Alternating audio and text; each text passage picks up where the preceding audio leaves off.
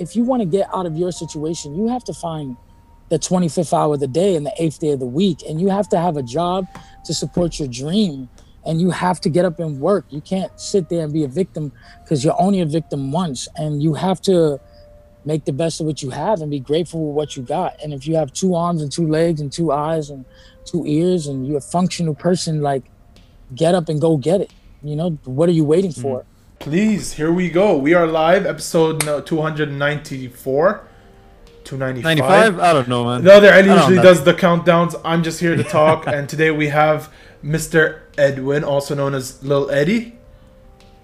What's up, man? What's up, man? How you doing? That's right. Yep, Lil Eddie. Well, bro, let the world know who you are and what you do, real quick. Yeah, man. My name is my name is Lil Eddie. I'm from Spanish Harlem. I'm a singer-songwriter.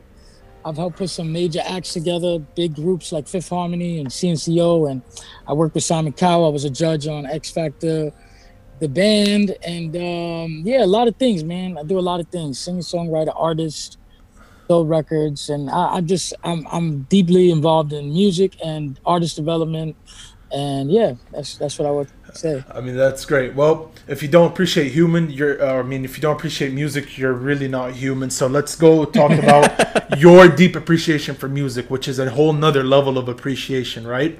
How did you Definitely. get so deep into music as a whole? Well, I would I would say that um, I would say that music found me. I don't really like I didn't music saved my life. Like, music really found me. I, I never really um, did music for like fame or success or even livelihood initially. Like, it was something that I um, fell in love with um, by default. Just I was following my brother's footsteps and joining this choir, which was a ministry and a very famous choir. We sang backup for a lot of people. And it was it was my way out of the ghetto, my way out of the hood in New York City. And um, yeah, I, I had a lot of um, incredible experiences, like as a young at a young age, like singing for the Olympics in Japan and the Vatican for the Pope, and Whoa. singing backup for a lot of celebrities like Stevie Wonder and Al Green and Hootie and the Blowfish. You know, decline. I mean, I'm so sorry. No, don't worry about That's it. You're right. cool. You're good. You're good. yeah, you're yeah. good. Right. Okay. So. You described but, but within within doing that, like yeah. that's how I found I found my voice, and I found that music was what I wanted to do for the rest of my life. It was um one of those things. I mean, it's an amazing story, and I really I, I'm pretty sure everyone who's hearing this now is gonna appreciate me for asking this. But you described Spanish Harlem as the ghetto, right? Uh, can you go into more details as to what you saw as a young child growing up in that neighborhood yeah. and that, and like describe to me? Let me, as an Arab yeah. who's, you know, halfway across the country or the world, actually, like, what is it like growing yeah. up in such an environment? Well, my story is a little different. Like, when I was five, I had a ninth fire in my building. I was born in Brooklyn, and um, the ninth fire left us all homeless. Mm. And I was homeless for two years. Um, I slept in my father's car until he had to sell it. Me and my whole family. Then we, um, you know, stood on the streets. We, our family really wasn't involved in us because my father was a gangster and he was a dark-skinned Latino and my mom was light-skinned. So there was a lot of prejudice and within mm-hmm. my own race and my own culture, and a lot of um, segregation within my family because my father was so uh, heavy on the streets, and my father just was kind of, he just had that reputation of kind of like a difficult person to um, be around or to deal with because he had a very hard life. And yeah, man, I used to eat out of garbage cans with my whole family in New York City. Like, there's a third world country in our own backyard. There's a lot of poverty in our, in, my, in our own backyard in America, which people don't really talk about or spread light on. But yeah, there's a lot going on. So growing up, two years later, about seven years old, moved to Spanish Harlem in the projects when we got um, like assistance, like public assistance. And yeah, a lot of things I experienced, like girls being raped in my staircase, and, um, you know, crackheads and uh, needles, and getting, being robbed by gunpoint. Um, people wanting to kill my mother, but they realized she was my mother, so they didn't shoot her.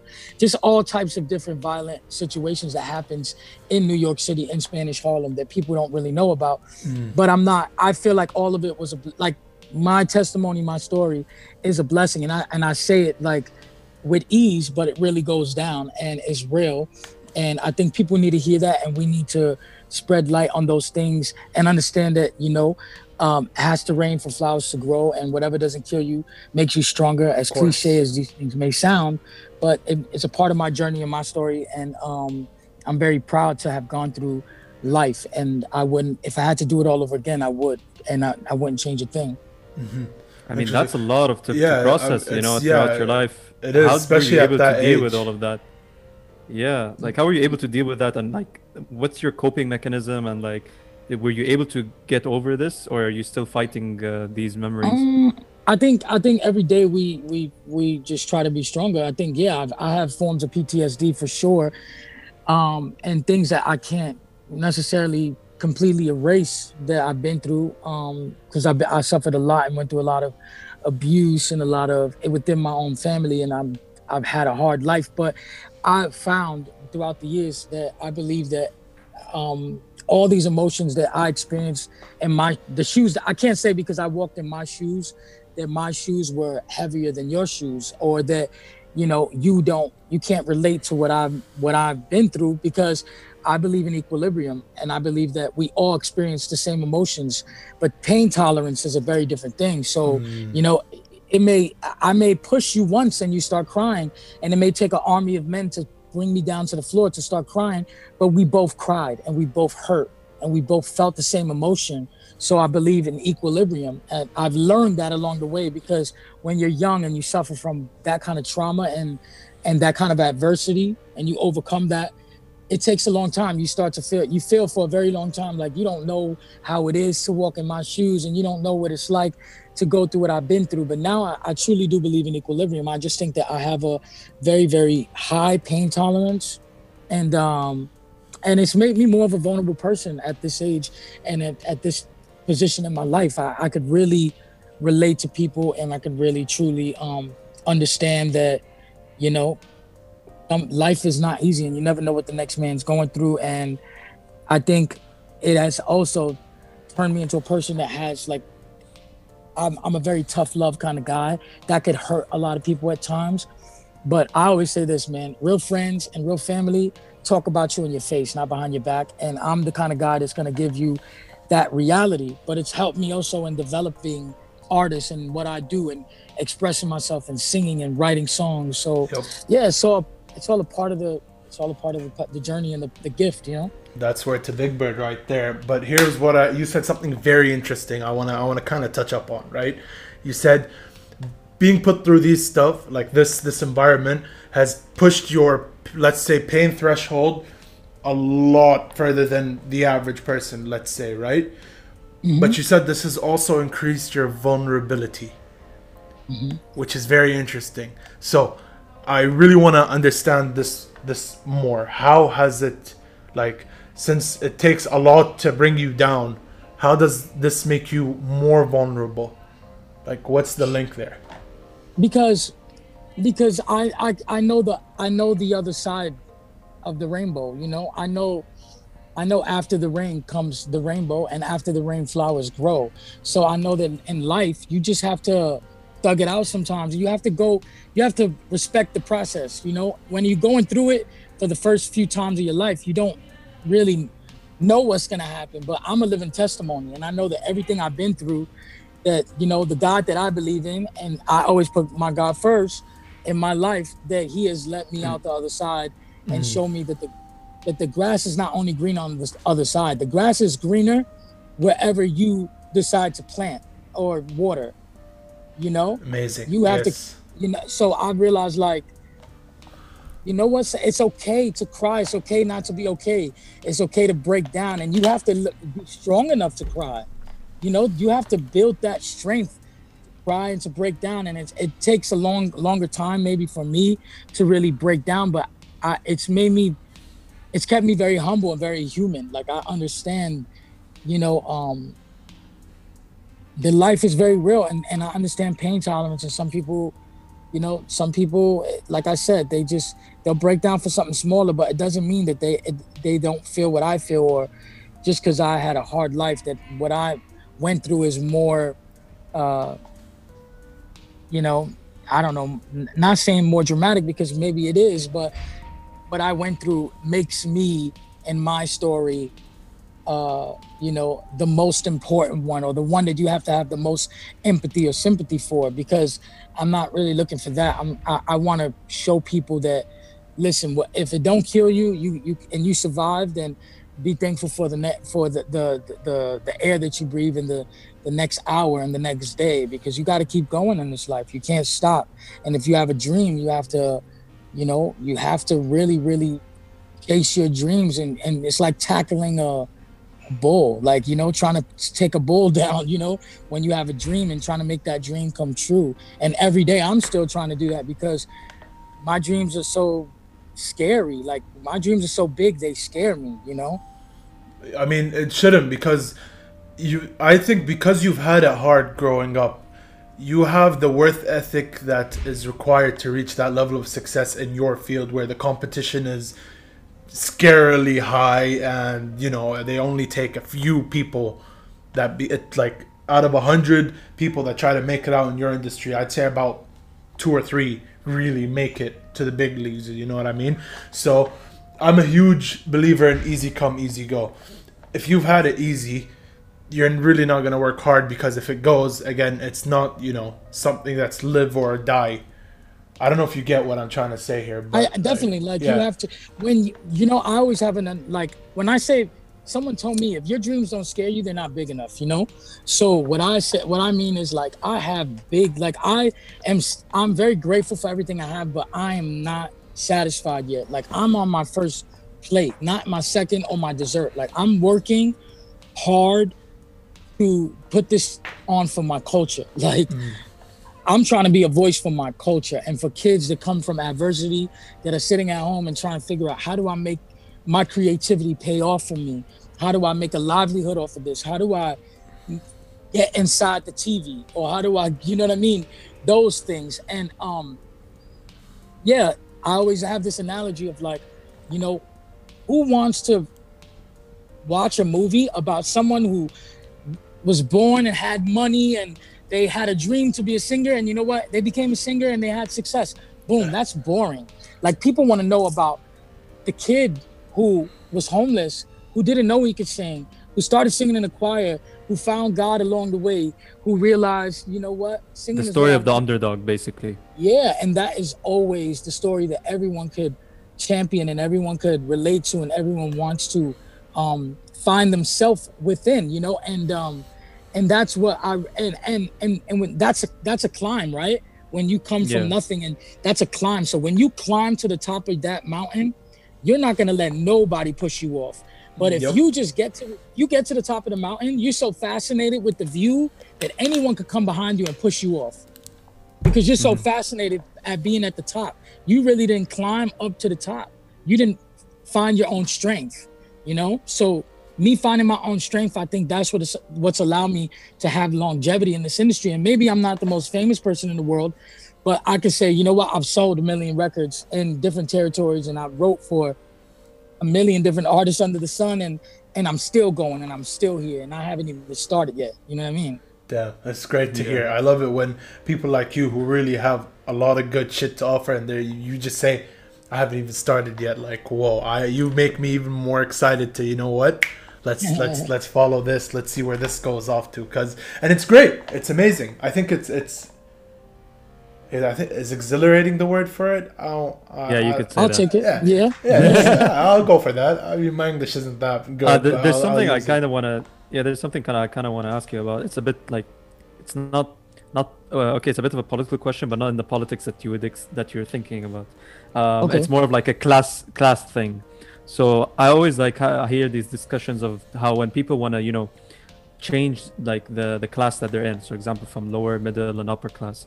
Um, people are tend to find it very difficult to get out of their, in a sense, to make it uh, like uh, to say it in a in a different way. It's like it, it's harder for them to get out of the situ the circumstances they were born into, you know. So mm-hmm. if someone is born poor, it's most most of their lives they're going to spend it in that kind of region, yeah, you know, financially. Mm-hmm. Uh, people who are in middle class, they're going to be middle class for the rest of their lives, and people who are upper class are just going to be upper class. You know, obviously there are exceptions, and like. There's a gray area, and um, I kind of want to see your opinion about it, since you, in a sense, have gotten have been on like I, I would say maybe all three classes, or I don't know. Yeah, definitely. like, yeah. Definitely. Uh, if all you could, three. like maybe uh, share your opinion well, on I've, an album. I, I think growing growing up, um, because I didn't have a lot, it made me grow that desire. I wanted to. It made me want to want more because mm-hmm. I didn't have a lot. So there was so, what all I could dream about when I was younger was I can't wait till I have the the the means to be able to afford the things that I don't have now. I can't wait to be able to fill the voids, you know? So when I first got money, I was like, I never had shoes. I bought a lot of different shoes. I filled those voids. And even though it could have been the worst place to spend my money, it gave me the satisfaction that I needed at the time for my life, because I hated having to walk around with holes in my shoes, and I hated to not have enough clothes and not have enough things. So from a very young age, I, I, I wanted to want more. But when we talk about classism, like, I think, look, there's minimalists in the world who live and love the way they live, you know? And I think I've been the kind of guy that always had to make the best of what he got. So I, if I had that one, I used to wear this one green sweater every day, not even a t-shirt underneath. And people be like, take your sweater off. And I'm like, no, I'm okay. But I, cause I knew I didn't have a t-shirt underneath, but I made sure that that sweater was clean.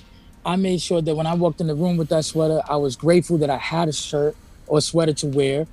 And I made the best of what I got. And, and, and I, and I didn't allow that, because listen, you can have, you can have all the money in the world. It doesn't make you rich. Some people are so poor, all they have is money, you know? So, yeah, you know, it depends on what, how much classism really means. What, how much does that matter to you in, in the world, having money? Like, what's the point? And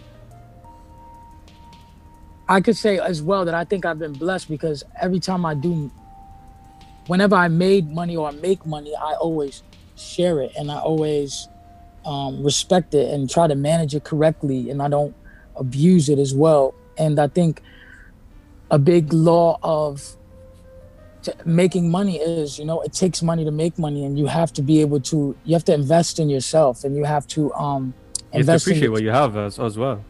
How you manage it is how we're going to be judged at the end of the day. Like, yeah, from, in my opinion, the guy upstairs is going to say, well, how did you manage what I gave you? When I gave you one hundred dollars, how did you manage that? You want a million, but you can't manage a hundred.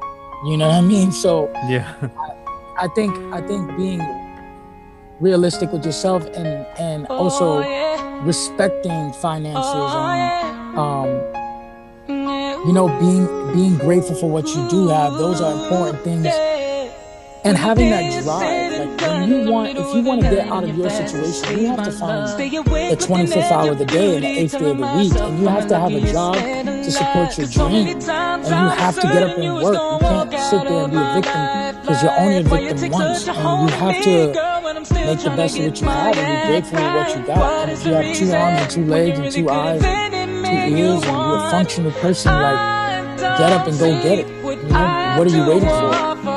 Yeah, something, something that I know that people, a lot of people do is that it's very easy for them to, be, to complain and be pessimistic about the situation they are in. So they they would always complain, like, I don't have the tools to, to make this work for me, or like, I don't have the tools to become successful because, you know, um, I can't afford it, or I can't make it work. And then there's like, you know, people like you, you know, you, just, you didn't have anything, yet somehow you did, you did like blossom, and you, it, it worked out for you, even though you didn't have the, the, the tools that the people usually could complain about, you know? Well, I would, because when I, because when I didn't have, like, I always wanted more. And I said, how am I gonna get more? So okay, let me work at Starbucks. Okay, like, let me, how can I make money? Like, you, if you want to get the tools to, su- to support your dream, if you want to be a videographer, then get a job so you can afford a camera. You know what I mean? Like, exactly. If, yeah. Tell someone, yo, I'll go up to. I'll I can only speak being, being American, living in America, being Latino, knowing many immigrants, and seeing how this country works. You can go into a store and say, all right, every day I'll clean a clean restaurant. ten dollars. Do that. Make ten dollars. Uh, uh, uh, you know what I mean? Like a thousand times. Sing it up. Do whatever you love. Exactly. Go to five stores a day. Uh, you know? You gotta humble yourself. You gotta work hard. I mean, everyone's got to start somewhere, right? Everyone, everyone has to start somewhere. Before they, people, here's here's the worst thing I've seen when people are wrong. Everyone expects to be successful. No one wants to work their way to success, right? Everyone just wants it to happen in a day and night, right? Like, I, like this podcast, we've been doing this for a year, one almost a year, right? Every single day, we've been grinding, right? Putting out episodes, talking to different people for an hour. Every single day. Even though I envisioned us in a year to reach a certain point, right? We didn't hit it yet, but I've seen that you should appreciate the road that's taking you to that point you want to reach, more than reaching that certain point, right? Because when you can see that your work is pushing you towards a specific place that you're trying to reach, like, you just appreciate that place even more. That's what I've noticed. But this is the be this is the most beautiful part of it. Like, yeah. You'll, you'll turn back when you when you get to the, the success you want, and say, when that after you get that success, now there's an expectancy, right? Now there's like now you set a bar for yourself, and now there's an expectancy, and now the work begins. Right now, this is just you're just planting seeds, and it will grow. And you're beating the pavement, and one day it will crack open. But once it cracks open, now there's real pressure. Like, our questions got to get better. We have to da da da da. We have to, you know, maybe you won't even have an hour with everyone later. But right now, you have to just kind of like bask in the the liberty that you have and doing this the way you want to do it. You know what I mean? Because Basically, it's yeah. your dream and your vision, you know? Imagine sponsors jump on in a network. There's going to be an agenda, and there's going to to push, and there's going to be certain things you have to do, and a nah. lot of things, you know, those things. Imagine yeah. though, like you could, you wouldn't be able to do it a True, million yeah. percent the way you want to do it. Yep. So people have to understand that, like, this is the beauty of it all. Like, bask in that journey and that, you know, like, damn, I'm tired. When is this going to pay off? Like, don't forget how that feels. You know what I mean? Because yep. you won't get it back later. You know what I mean? And um, yeah, a lot of people want things, but, and this happens all the time, even in like auditioning artists or finding people and watching them become blossom, like Camila Cabello into, or all of Fifth Harmony, and watching C N C O and all these kids. Like, this, there were so many other kids that wanted that same success. Mm. And you lead, you lead them to the door, and you say, you know what, this is what, this is the door, turn the knob, walk through it now. And you realize how quick they are not ready. Everyone wants to be a star. Everybody wants to make it to the top, but everybody's not ready for that, you know? Yeah. Because they, when they realize walking through that door, they'll never be able to have that old life. They have to sacrifice a lot, and and now they have to really put in the work. Now the marathon begins. They're not willing to run those extra miles. You know what I mean? Basically. But I have a favorite saying of mine is, uh, hunger gets you the bread, right? Mm, I love that. The more you're hungry, the more likely you are to get off up your ass, right? And go grab that bread, right? Like, you go and get that shit. So yeah, Ali's our local anecdote. Uh, yeah, anecdote. That's that's what I do. I'm the guy with the and saying. You know what? That's talking it. about talking about hunger, it's okay to be, and it's it's hunger is the appropriate word, but there's also a lot of desperation as well, and that is not what you want to be. You don't want to be desperate. Be hungry, but not desperate, because desperation is pathetic, and desperation is like desperation really also shows a lack of patience, shows a lack of self-belief and insecurity. So I always tell people that too, like, be hungry, but don't be desperate, you know? Be, we have, you have to also be patient for, and be, and, and, and respect the universe and understand it. Be Let thankful. the bread I always bake. Say thank, let the bread bake. That's dope, that's dope. And be, be thankful for the things that you, you that, that, that, that the, the, the higher power gives you, and be thankful for the things it doesn't give you. What the hell yep. is this? Anyways, yeah, no, don't worry about it. You're someone good. Someone could be here. I think someone could be here. Um, I think it's my No, I gotta like I got an appliance coming, so I'm like, don't I think worry. They're call, calling me to bring the appliances. Don't worry about it. You're good. You're good. But yeah, so uh, let's talk a little bit about music. Yo, was that Kid right? Santos? Was that Melvin? No, that was that's Young Raf. That's Young Raf, and he is like my biggest kept secret right now, and he's one of the most exciting things I've worked on in my whole career. God, so damn. He's coming. Hey. He's oh. coming. You want to? Do you want to talk a little bit about him, or is he still like under the wraps, under the covers? No, no, no, no. No, I could talk about Young Raf. Young Raf is the future of of Latin music, of music. He's innovative. He's young. He's fun. He's um not afraid to just be who he is. He's mm. you know no no one could really embarrass him because he'll embarrass himself. He's mm. he's vulnerable. He's I mean, he's just amazing. Like, from his voice to his writing to his performance to his imagination, his creativity, and his vulnerability. And I think he's really something. He's a force to be reckoned with. And um, everyone that has seen what I'm doing with Raf has been amazed. I've already had multiple record deal offers on him, and I we haven't jumped into anything yet because we're just creating, pulling, putting, you know, the creating the product, making the product bulletproof, you know, and yep. um. perfecting and the recipe I'm, that is Young Raf. And he's patient, right? and he's patient. He's young, you know. He's he's a he's young. He's nineteen years old, and yeah. he, we've been working on his project since he was about fifteen. And he's amazing. Wow. He cuts his own vocals. He writes. He produces. He sings. He's really hands on, and he and he loves. He's like the whole package.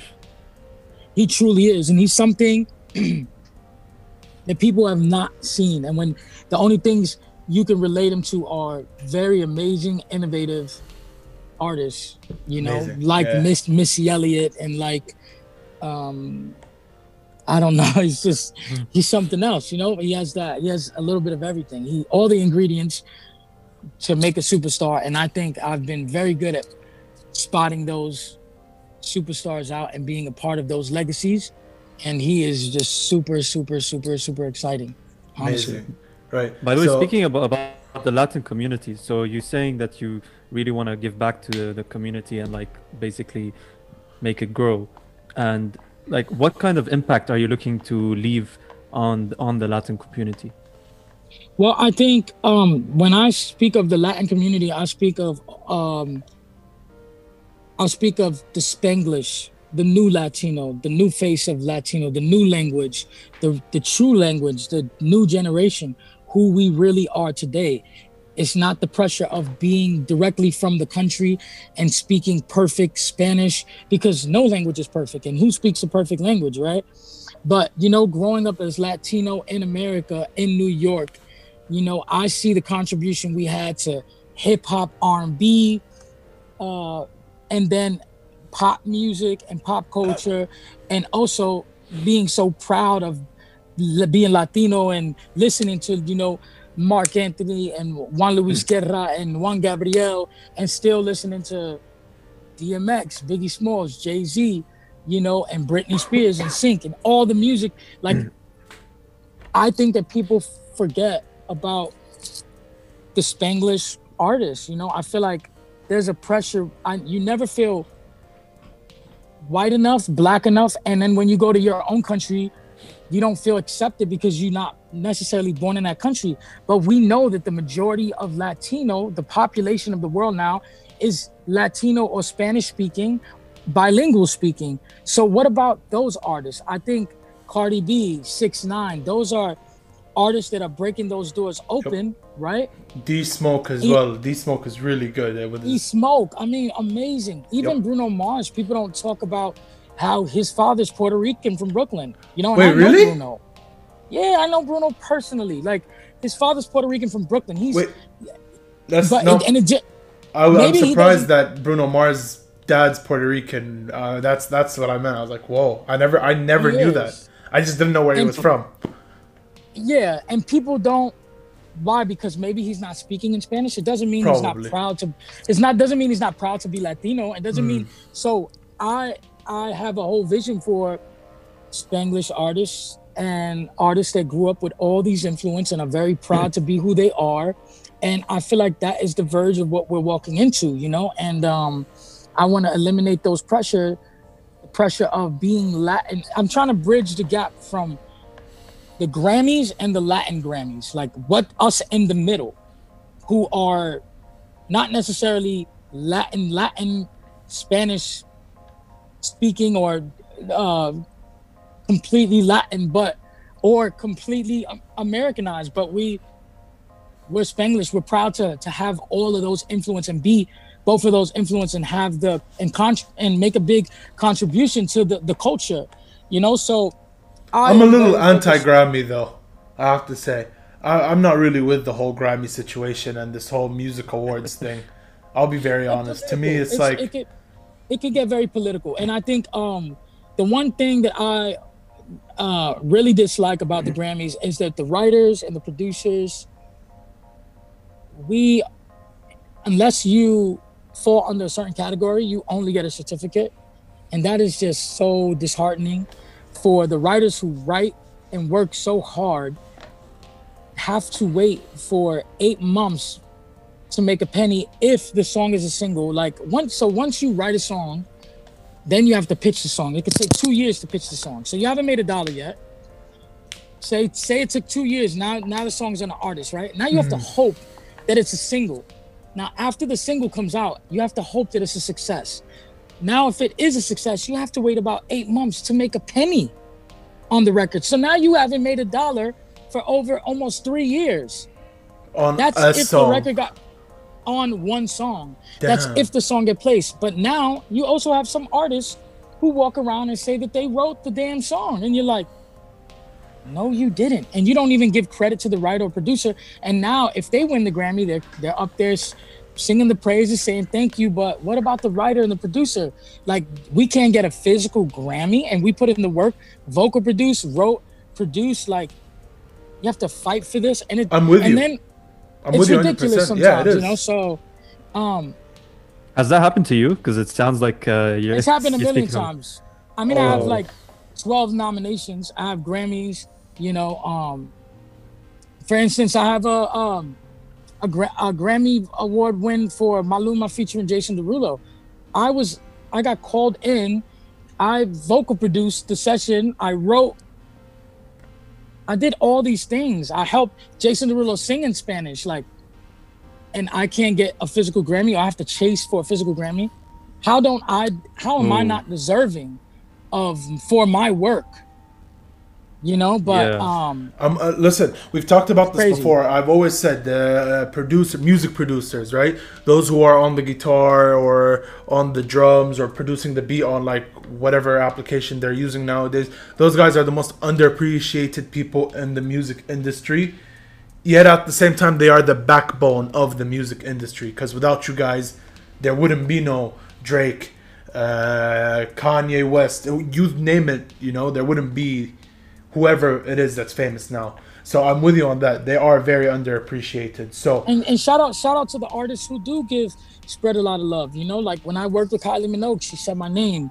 Worked with Omarion, he said my name. Like there's a lot of artists that I've worked with that, you know what, were not afraid or bothered to say my name and to say, you know what, this experience with Eddie was great, and um, and that means a lot. It means it means a whole lot. And then there's artists who are making millions and still want publishing and didn't write anything and don't mention your name and want the perception to be that they created it themselves. And shame on those artists. And it's like, you know what? I feel like that's the devil's work. People who uh, are part of that kind of thing, is stealing intellectual property and stuff like that. Like you really, you really have to be operating from a demonic source. And if that's what you want to be in life, you'll answer to that one day later. So, you know, Um, but shout out to those artists that really um, appreciate and and put writers and producers on a pedestal, you know? Yeah, but what do these people benefit from, like, like basically taking all the credit? Well, more money. More money, more notoriety in their head. It, maybe it makes them more superior. I don't know. But um, it's not who I am, so I really can't um, speak, for speak them. on their behalf, you know? But yeah. That's all I could. That's the only way I could see it. You know what I mean? I, I don't. I don't know. It's it's it must be ego and pride and all these other things that you know that the industry can implant yeah. in in artists' heads. You know. By the way, you mentioned a misconception about uh, artists where people always think that if you're if you're a very if a popular artist or and you're making music, that means you're instantaneously rich. But in reality, you're not. And, and and you take it takes a long, like you said, it takes like up to three years for you to make a penny on just one song. And most of the time, it's mainly the the record labels and the um, and the studios that are making the money off of your songs and your your music, because they're the ones who are distributing it.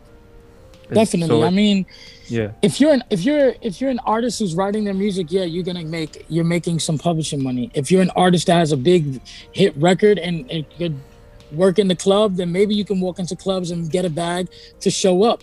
But you know, um, if you're an artist that just has song streaming and an artist that is still growing, like, you're in the red. People have invested money into you for your video, for mixing, for mastering, for studio time, for d- dinners, for whatever, for clothing, for styling, for marketing. All these things are money that has to be recouped back. So you're in the red. You're not, you're not really making money. You're working your way out of the red so you can make money, you know? So the hope for an artist is to have a song that really makes some big noise and works in uh, on a performance level, and you can go get some money in the club or doing shows, because that money is kind of quicker, you know what I mean? Um, and if you write your music, then maybe you, there's some advances you could get from the, you know, the writers unions and the publishing companies, hopefully, if you, if you want to do a publishing deal, which, you know, I, I don't really recommend that for anyone unless they really understand what they're getting into. Um, but yeah, it's not, the perception is not what, it's not the reality, but perception is reality to a degree for the masses.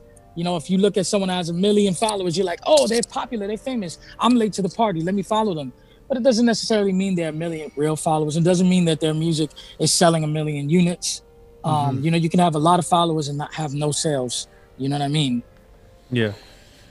I definitely do know what you mean, and yeah, I, I get it. But uh, in terms of in terms of working with a bunch of people, right? Do you have a dream, like, person you'd love to work with one day? Like, who's who's mm. your dream artist to work with one day? Or are you more of a build the stars and not buy them kind of guy? No, I mean, I would. I mean, there's still people that I would love to work with. Like, I've never worked with Rihanna. I would love to work with Coldplay. I would love to work with Seal. I would love to work with Sade. I would love to. You know, and I still would love to work with any of these new cats. I love Lil Uzi. I love, you know, DaBaby, even though, like, I just was in a studio session with him, but I didn't get to, like, work with him, but we were just together in Miami. But um, I, I I respect, like, the, you know, the legends and the future legends. Like, I think kids are important, and, you know, the vernacular of today is important to capture. If we don't put lit in... Um, all these words into a song, then we lose a whole generation, you know? Imagine when they wrote, do the mashed potato, do the twist. Like, that was like, back in the day, that was like urban, you know? It wasn't, it was like hip hop. It was like street. It was like rebellious. So, but it's important to capture these things, because if we don't capture them, then we lose a whole generation. So yeah. I'm, and I learned, I learned so much from the, the, the new culture and the new age, and music changed, you know? And I, I'm here for the evolution. I can't hold on to what music used to be and only that. And, you know, Bruno is great at being nostalgic. And, uh, you know, Lil Uzi is the future. I'm cool with both of them. You know what I mean? I love it all. I don't know. For me, I'm not a big fan of, like, most of the newcomers. But you mentioned people like DaBaby, right? DaBaby's mm-hmm. really good. Uh, who else is new and is upcoming? Uh... Bro, Triple X, until he died, like, he was, I had huge hopes for him. I was following this guy to, like, trying to see where this goes. Unfortunately, R I P X, right? Uh, Juice world. Juice, Juice world. world. Juice, dude, Juice world was gonna be, like, the next Drake, period. Juice world, at his age, featuring in a song with someone as big as Eminem. What artist reaches that point, right? And that age is just crazy. And, like, again, R I P Juice, right?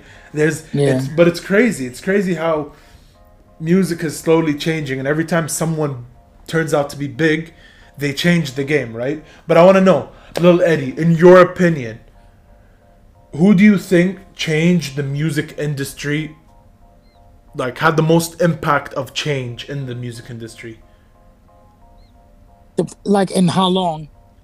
In, in their era of stay, right? Like who has changed the game to a whole nother level?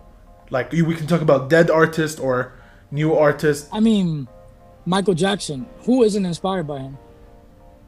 Word. I, I see. Yeah, that's, I see how it is. Okay. Yeah, that's a yeah. good one. Right, yeah. Who is I, not I'd inspired say. by Mike? I mean, from performing to vocal to style to that the transformation of being someone so delicate and then polite and and and then being like a monster on stage. And I know he's a political name, and I don't care what people have to say because he still will be the greatest of all time. He and is no the greatest of all ever, time. Yep. You know, and I personally don't believe in any of those statements, but neither do for I. me, Michael Jackson is the greatest of all time, and he will always be. And everybody, what artist? I mean, you could speak to a two, three-year-old kid and they know who Michael Jackson is. That is insane. All the way to the oldest of the oldest person in the world, and they know who Michael Jackson is, and everything in the middle. And any culture, any race, that is the power of music. And that is, to me, like the most inspiring artist of all time. He's he's harnessed the power very, very delicately. I, I can say that, like, with he's chess, in his, you know? It's like there's music and then there's Michael Jackson. And I just... yeah. Michael yeah, Jackson is his, yeah, yeah, yeah. he's his yeah. own genre of music, period. Like, he's yep. just Michael Jackson. I mean, he, I, I don't even think he's the king of pop. I think he is pop, like, period, right? Like, that's it. He's, he, there's he, God, and then there's Michael Jackson. yeah. Yeah. That's, that's you pretty know? much true. But it's crazy how even when he's dead, right, like, he's left behind a legacy where, what, it's been, has it been, yeah, it's been like ten, eleven years after his death. It's been dead. sixteen. He's it has, really? two thousand five, right? two thousand five, no, right? He died in two, two thousand nine, I think. Let me fact check this real quick. But uh, when did M J die? Uh, two thousand nine, yep, see? I remember. Oh, but it's crazy, right. like the legacy he's left behind so many years after he's been dead, right? It's just, it's crazy. So... And his music is timeless. We like no one can deny it. So this is a question I, mean, when you I ask. Listen to like, you listen Smooth to Criminal, like, or, yeah. Smooth Criminal, Rock With You, or Thriller. Any of those records, like they sound like they were produced yesterday. Yep, timeless. So I want to ask you. You know.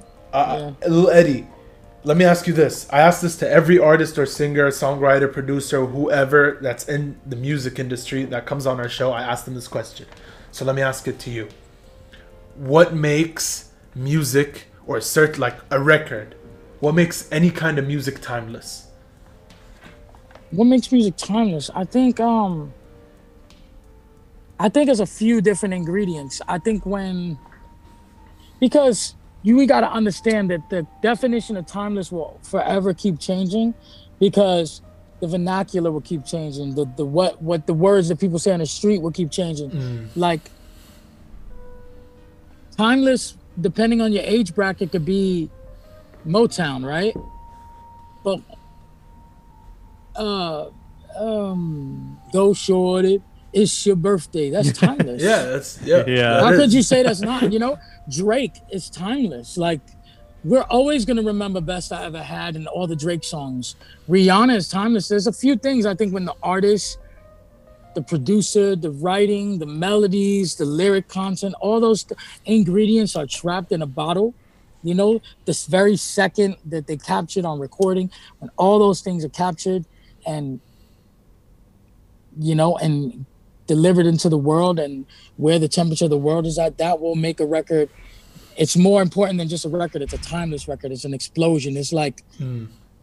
you took time and you trapped time into a digital soundbite, and now the whole world can feel that frequency and operates on that frequency. It's like a spell, you know, it's a spell. But um some people will argue and say timeless is a certain caliber of lyrics, da, da, da, da, da.